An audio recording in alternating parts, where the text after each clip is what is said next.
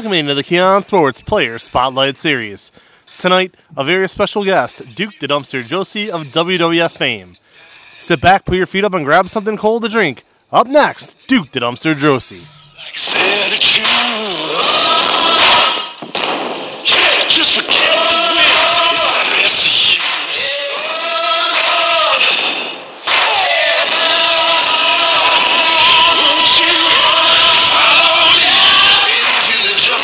Welcome in. I'm your host today, Vince McKee.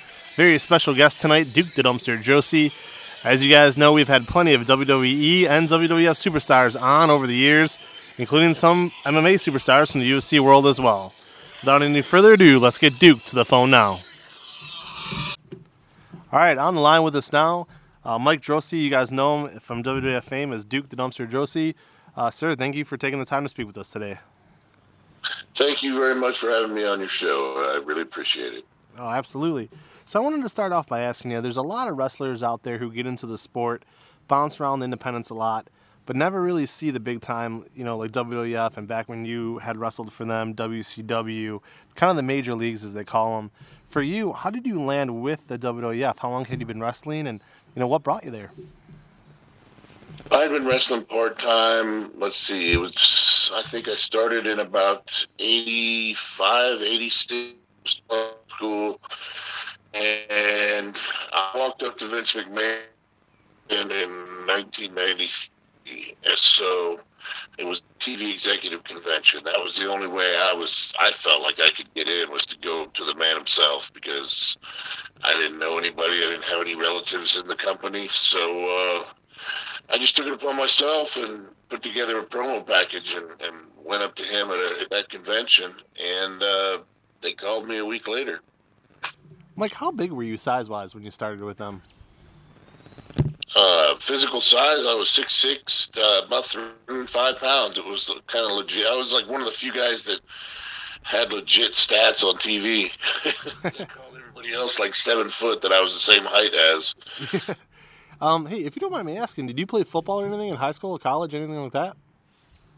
I played a little bit of football and I wrestled some in high school, and then uh, in college I did not. I just I went to University of Miami on what's called tuition remission because my mom worked for the university. So as long as I got in, I had it for free. So uh, that's where I was going to college, and then wrestling on the side. Any shows I could pick up down there in South Florida, anywhere, and uh, that's kind of how it was going. All right. So when you when you landed with the WWF and you began there, who kind of came up with you know Duke the Dumpster, or excuse me, the Garbage Man gimmick, Duke the Dumpster Droese? I know you had kind of touched on that a little bit in the, in the independents, but I also know how Vince McMahon likes to put a special twist on everything as well.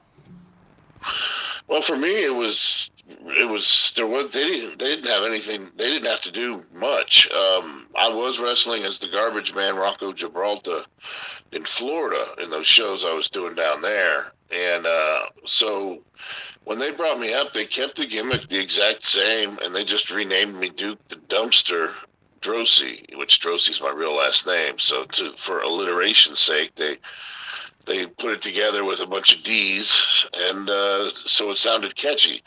And then the only other difference was I wore a light shirt over the top of my jumpsuit in the beginning, and that was only because my name tag still said Rocco. I had the old gimmick I was wearing in Florida for a while until uh, I made some new gimmicks with uh, the name tag Duke.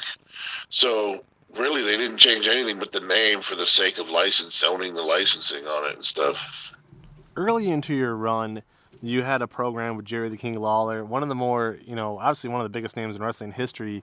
You know, if you go back and look at decades plus of, of being around, you know, did you learn anything from him? What, what was like working with him? Um, you know, was he approachable, or how how'd that come about?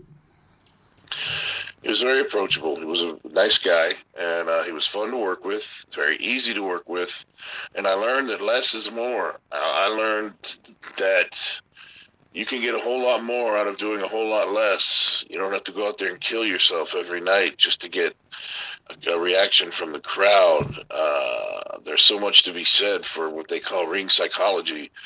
And he was the master, and uh, he had so much heat that every night it was so easy working with him. And he pretty much took all the bumps when I worked with him. So it was really easy. It was simple every night, and I always uh, appreciated that. You know, sometimes when he was cutting promos on you, he had some pretty funny lines. Was it ever hard not to chuckle? Uh, yeah, you know, he's yeah, he was always funny. Uh, he always had one-liners. He was always quick-witted, um, and uh, it was always fun being involved. You know, any kind of any kind of promo stuff we did with each other, or any live stuff, it was always fun. You know, a pretty big transition happened a little bit before you got there, and you know, kind of during your term. And to me, that was a transition of going from big guys like a Hulk Hogan and a Macho Man Savage and an Ultimate Warrior to holding the belt into I, I don't use the term smaller guys, but maybe more um, technically sound. I guess is the best word for it. With guys like Shawn Michaels and Bret Hart, you know, what did you see behind you know behind the scenes or whatever? Like, how was that received? By the fellow wrestlers. You know, were they happy to see a change like that, where a guy didn't have to be, you know, all jacked up out of his mind or taking a, a bunch of different vitamins or whatnot? Was it something like an, you know, a, a sign of opportunity for you guys? Well, I mean, Vince always loved big guys. You know, he always had he loved having big guys in the top positions. Um, but he also respected uh, guys like Shawn Michaels and Bret Hart for their abilities. They were, you know, top of the line wrestlers. Uh, they were great in the ring, and on top of that, they had massive loyalty to Vince at that time. When a lot of other guys were leaving, you know, it was basically Shawn, Bret, and Undertaker were the real, true, loyal guys that stuck around when everybody else was jumping to WCW. So. Vince appreciated that as well, and I think that also helped guys like Shawn and Bret get into major positions. You know, I wasn't planning on asking this question, but I'll throw it out there anyways because you kind of talked about guys jumping ship. Um, I gotta ask. I mean, was it like a shock at the time? You know, obviously Monday Night Nitro was going to become this thing. I'm sure you guys heard of it at the time. Like, hey, WCW is going to run this program. But for a guy like Lex Luger to to show up on their first episode, was that like a kick to the morale for you guys, or did did you not even really care about it? I don't want to say it was a kick to the morale because we, you know, Luger wasn't for us. Luger wasn't a box office guy, believe it or not. I mean, Lex is a great guy and he's a great attraction, and uh, you know, when pushed correctly, he can draw money if he's used correctly. But in that, in the scheme of things, there at that time, he was not being used well correctly and you know you got to kind of work around his his weaknesses anyway with that being said by the time he left, Vince Woodland really wasn't using him that much.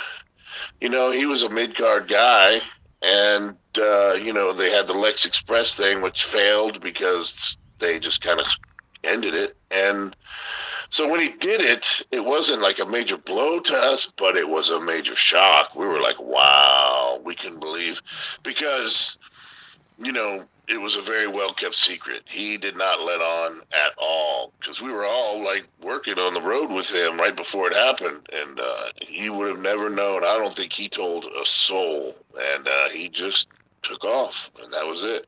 But I mean, I can't say I blame him. You know, Vince, they they they he went from main event at WrestleMania 10 to opening match at WrestleMania 11. You know, so right. it, it just tells you that he dropped his stock dropped like a ton over just the course of one year, and he was frustrated, and it's understandable. So uh, I mean, I can't blame him. He was in the perfect position because his contract was up. So you know, he made the, he made a good move. I, although it was said that he didn't make a whole ton of money at WCW, but he was just I'm sure it was more than he was making with Vince at the time. But uh, yeah, you know, he it wasn't it wasn't like a killer shot to our morale, but it was definitely a shock. That's for sure. Yeah, I appreciate you asking that or answering that question. I wasn't even planning on asking that. It Just kind of jumped, you know, kind of jumped in my head as because he really was. He was one of the bigger guys in, in uh, WWF at that time, and all of a sudden he wasn't, and then he was gone. So it was just one of those weird things for sure. But for you personally, you know, and and I remember watching this. You know, I'm 39 years old. So I watched all this as a young man, as a kid, in, into my teenage years. I remember everything so clearly. And I remember like one of your biggest feuds was right around the turn of 1996, kind of end of 95 into 96, with Triple H. You guys had the the match at in your house. You had a match at the Rumble. You got to go out 30th because you won. Did you know at that time, like, was there any inkling in your brain at all that would have told you this guy's going to go on to become one of the biggest attractions there is? He's going to end up marrying the boss's daughter. I mean, obviously, I'm sure you didn't know that, but clearly, like, I mean, was there anything about like Paul Levesque, Triple H that just jumped out to you, like, hey, I think this guy's going to be something one day? Uh, at the time, not necessarily as uh, an attraction in the ring or what he was doing, but with that being said, I will also say this. Paul was always very dedicated and loved the wrestling business. Paul was also always willing to learn and do things, uh, you know, and try new things. Um, Paul did not do drugs or drink alcohol. He was dedicated to the to the business. Uh, now, as far as marrying Vince's daughter, nobody could have known that. Sure. I mean, when I was there, but um, you know, to his dedication to the business definitely pointed towards him being a lifer, being in the business for a long time. He took it to the max and uh, made the most out of it and uh, he's doing great, and uh, more power to him. That's great. That's good for him. You know, an- another question on that night, and uh, you know, it's funny because a few of these I didn't even have written down, but thinking of them as we go here, just kind of ad libbing. You know, to me, it's also funny because if you look in the history of the Royal Rumbles, you know, a lot of times it's not really actually the best to go out 30th. You really want to be out there and, and be in front of the camera, in front of the fans as much as you can. When that whole concept came up between you and Triple H, and it said, okay, obviously, you know, Triple H is going to lose. He's going to go out first, and we're going to have, you know, Duke go out 30th. You know, obviously, you always want to get a win on pay per view. I understand that part of it. But was there any part of you that said, hey, I'm kind of bummed out. I'd rather be out there a little bit more in front of the fans, or did it not even really matter? Uh, at that point, I was just happy to be in a feud, and uh, I was looking forward to the singles match at the at the In Your House pay per view um, later on. You know that we did because you know it came up at the time of a uh, when my initial contract ended, and I was really frustrated. They were killing me, and I was just tired of it, and I was ready to quit. And uh, you know, it's kind of a dangling the carrot in front of my face to get me to re-sign for the one-year rollover. They they gave me the deal with Triple H, and uh, you know, I knew I wasn't going to win because he was in the clique first of all, but I, I, at least it was going to give me an opportunity to get some. Uh, it was my one and only singles match on pay per view, if you think about it, ever in the WWF was that match with Triple H. I never had another singles match on any pay per view, so um, I was hoping that would have led into more matches on pay per views, you know, singles matches, not just Royal Rumbles. And uh, of course, it didn't. Afterwards, I just kind of went back to doing what I was doing before, and they were killing me off again, and I got just got really frustrated, and uh, we ended up parting ways. Let me ask you this here, and I, I'm going to read this question exactly as as I have it written down, um, and you and you could take it any way you want. It's it's completely up to you. Here's the here's the question: People glorify and also badmouth the Clique from that time period to the point where literally just last week on the WWE Network they had another yet another special on the Clique. They've had a ton already. Do you have memories of dealing with them backstage that caused aggravation for you? When I was there, I was aggravated with them at times because as a group they were very uh, cocky and they had a lot of power. There's no doubt about that. Um, and a lot of guys resented that. So I was one of the bitter guys for a long for a while. But honestly, for the most part, I got along with all of them. You know, I mean, I didn't ever have any major heat with them.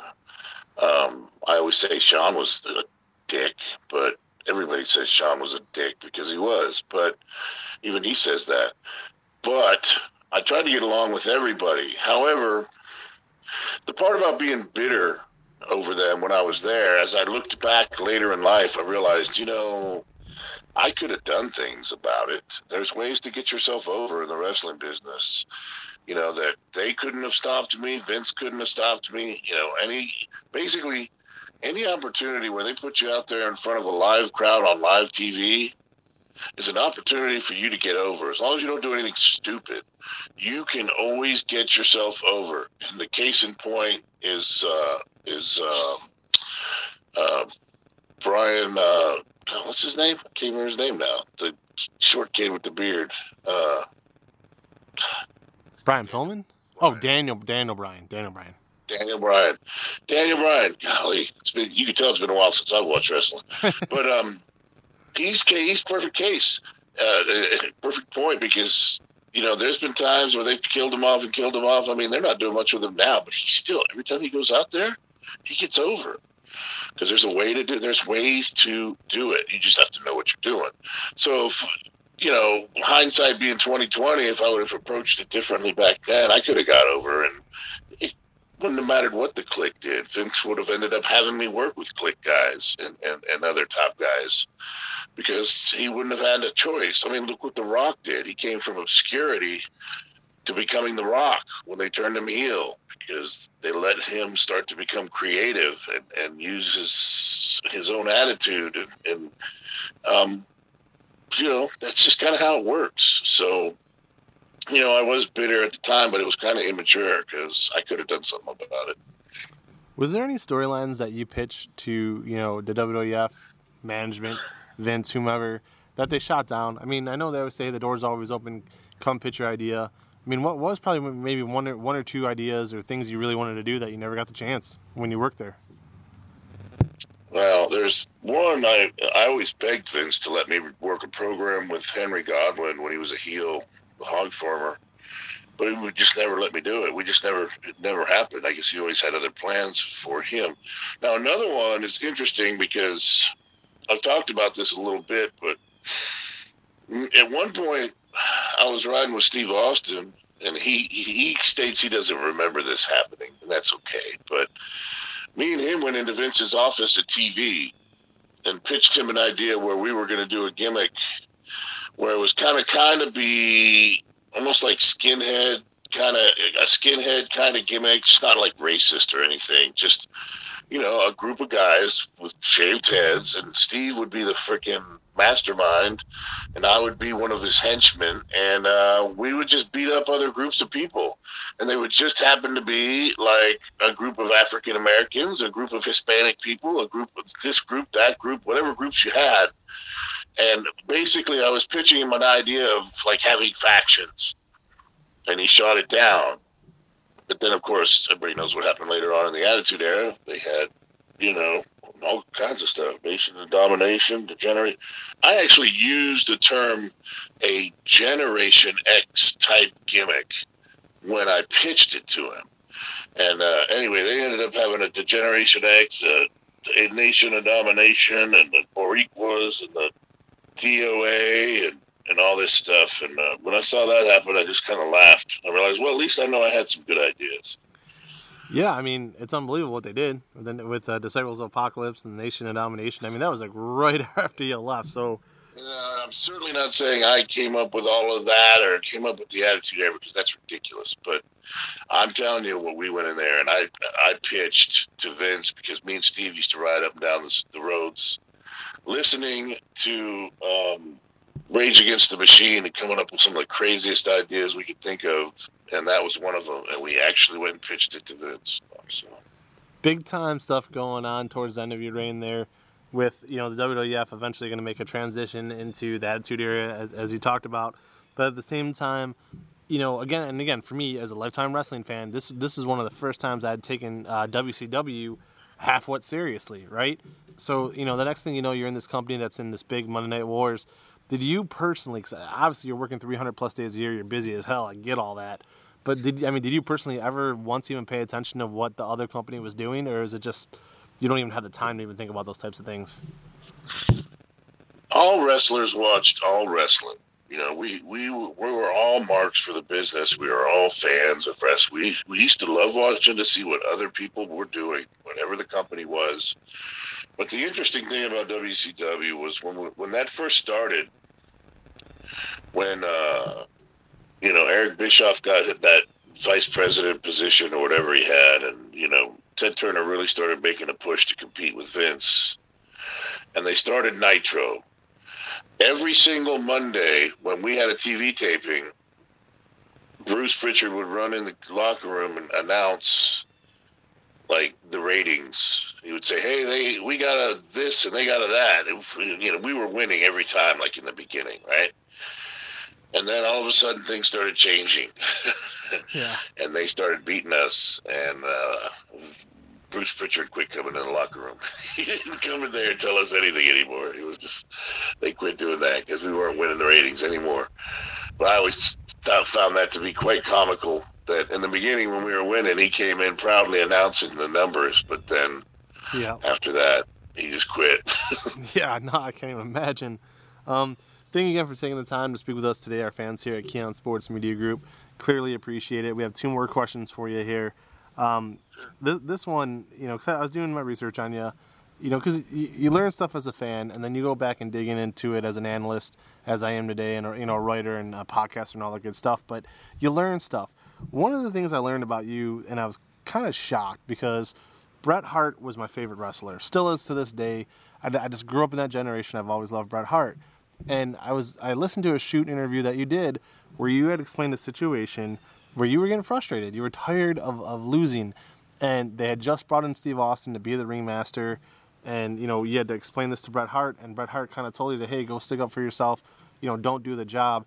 Were you surprised by that situation? You know, do you looking back at it now, do you regret taking that advice, or is it just something that like if people hear that story, you think they're going to be surprised by it? Because you know Bret Hart up until the end there was the kind of guy you thought would always do a job, and obviously he didn't. And Lord knows that story's been talked to death with the Montreal screw job. But at that time, as a locker room leader, were you kind of shocked by that? Mm, no, I was just searching for good advice. I was searching for something different. I was, I was just tired of it, and uh, you know, he seemed, you know, he, he gave, he was giving me what seemed to be good advice. You know, I thought he was giving me good advice, especially because that time happened to be the same time when my contract was coming up, and that's when I I refused to work with Steve on his first match, which I explained to him why it wasn't him, and we became good friends after that. But I stood up for myself in that situation, and it worked. And they gave me the the angle with Triple H. So I said, "Holy crap! There's something to this." You know, I thought Bret was giving me good advice, and I would take advice of his later on that wouldn't necessarily be so good. um, I think at times he was just winding me up, but um, you know, it is what it is. I was inexperienced and I didn't know any better. I was clueless in a lot, in a lot of ways, and you know, it was just that's the way it was. But uh, yeah, you know, he, he he did. He told me on a couple of occasions just to refuse to do it or not do the job, and that one time it definitely worked. But that's only because my contract was up. You know, years later, you'd go, um, you'd come back for a one night only at WrestleMania uh, 17. 68,000 people were in attendance that night. WrestleMania 17 is widely regarded as the greatest WrestleMania of all time. I know for me, it's number one without a doubt. You mentioned WrestleMania 11 a little bit earlier. You know, I think that crowd had maybe 8,000 people in it, if that. You mentioned how you only really had one singles match on a pay per view. To come back after all those years in a venue that large, what was that experience like? Did, was it some sort of, you know, you had to be happy in, in, some way, some sort of gratitude that the fans remembered you and it, it was such a special night? you know, it was good in the respect that I got to be out there in front of the people at a WrestleMania, and like you said, arguably the best WrestleMania ever. Um, I was glad to go back and see some old friends. Uh, uh, you know, I was really in no shape to be wrestling, you know, seriously, right? Which is great for a battle royal because all you can do is walk around and punch each other. But um, and I was glad about the payoff. That was good too. But um, you know, yeah, it was it was great. And walking out in front of that many people was insane. I just because obviously during the new generation era, there was no crowds anywhere near that. So If you don't mind me asking you, and this is just a personal note because it's something I've always wondered. You know, WrestleManias take four or five hours. It's a long, long show. Nowadays, it's like six or seven. It's insane. What do you do when you're not wrestling? I mean, do you, do you just sit back? Because like we both like we both said, that was one of the greatest WrestleManias ever. I mean, are you able to sit back and enjoy it on a monitor back there or in catering or like what do you do? Yeah, you sit in the back and watch a lot of the matches. Um, you know, I think I think TLC was right before the gimmick battle royal, so you know the freaking air was ripped out of the building. Basically, the people were wore out by that TLC match. But and I got to watch like um, you know other matches. I got to watch Benoit versus Angle. That was an insanely good match. It's, really underrated. I think that was a great match. And Oh, yeah. then you know, of course, you watch Austin and Rock and the other matches that took place. But, um, you know, yeah, you just sit back there and kind of watch and turn. And, uh, you know, we were all back there watching the, on the monitor, I think. So, You know, fun to watch.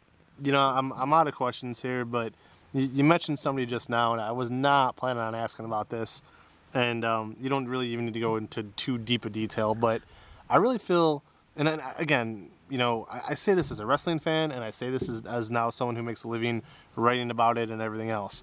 I think there's a naivety throughout the world about professional wrestling. I really do. I don't think people understand the sport behind it, the athletic ability, the sacrifice to be away from your family, and everything else. Just there's so much to it that people don't get. When that Chris Benoit thing happened back in 07, um, and all of a sudden wrestling was all over the news, and it was for a very, very horrific negative thing. Do you is that something you take personal? Like this, you know, do you look at situations like that and you hear all these people spout off, all these national media people who don't know jack crap about wrestling? Does it bug you? I mean, like, did that get under your skin at all? That right away everybody wanted to paint wrestling as the bad guy in that situation? Well, they've done that for a long time, and the media's lied about a lot of things, not just wrestling. And we're really coming to see it now. I think with all the other craziness that's going on in the country and in the world. But you know, um,